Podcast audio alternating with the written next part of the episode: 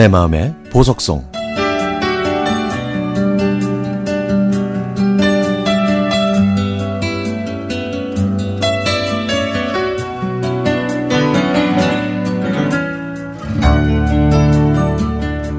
옆집 아주머니는 틈만 나면 저희 집에 옵니다.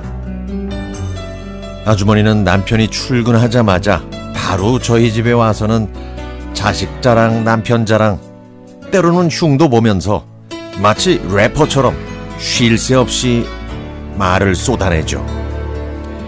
또 그냥 가만히 있으면 좋을 텐데 집이 건조한다 하다는 둥, 청소가 잘 안 됐다는 둥, 음식은 그렇게 하면 맛없다는 둥, 오만 가지 참견을 다 합니다.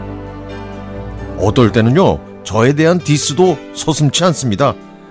오늘은 화장이 잘 안 받았네. 오늘은 얼굴이 많이 부었네. 머릿결이 푸석푸석하네 하면서 말이죠. 그래도 저는 저보다 나이가 많으신 분이니까 애써 웃으면서 넘기죠. 저희 집에서 점심을 먹고 가는 건 당연한 일과가 됐고요. 하지만 너무 자주 찾아오는 아주머니 때문에 슬슬 짜증이 나기 시작하더라고요.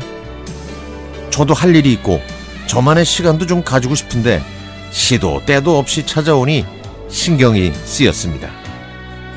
그렇다고 옆집에 사는 이웃인데 대놓고 이제 좀 그만 오라고 할 수도 없는 노릇이잖아요.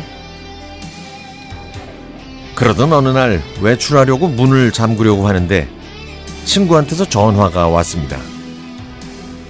옆집 아주머, 아주머니 오늘도 왔어? 아니 오늘은 안 왔네 어디 나가셨나? 아무튼 옆집 아주머니 안 오니까 아유 정말 편해 얼마 만에 느껴보는 자유야 아유 내가 옆집 아주머니만 오면 시집살이 하는 기분이라니까 아유 앞으로도 좀 안 왔으면 좋겠어 친구와 통화를 마치고 나가려는 찰나 갑자기 옆집에서 문이 확 열리더니 옆집 아주머니가 떡하니 나오시는 거 아니겠어요? 순간 제가 뜨끔했습니다. 야, 이걸 어떻게 하나 하면서 머릿속에 여러 가지 생각이 들더라고요. 그리고 생각했죠. 아주머니가 집에 있었던 거야? 근데 우리 집에 왜 안 왔지? 어, 그나저나 내가 한 말 들었나? 어, 들었으면 어떡하지? 어, 분명히 들은 것 같은데. 갑자기 머릿속이 복잡해지면서 얼굴이 빨개졌고 이마에는 땀까지 맺혔죠. 저는 머쓱해하면서 인사를 했습니다.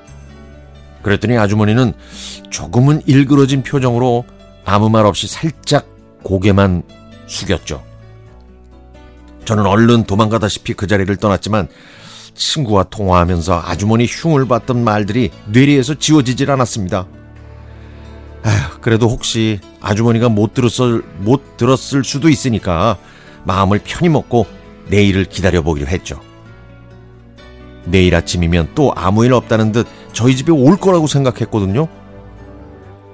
아, 근데 아주머니는 다음 날도 그 다음 날도 3일이 지나도 오질 않더라고요. 일주일이 지났는데도 저희 집 초인종을 안 누르고 계십니다. 아무래도 아주머니가 제 얘기를 들은 것 같아요. 아, 가시방석이 따로 없네요, 정말.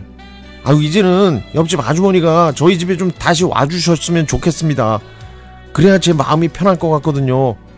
아주머니 저희 집에 다시 와주세요. 제가 잘못했어요.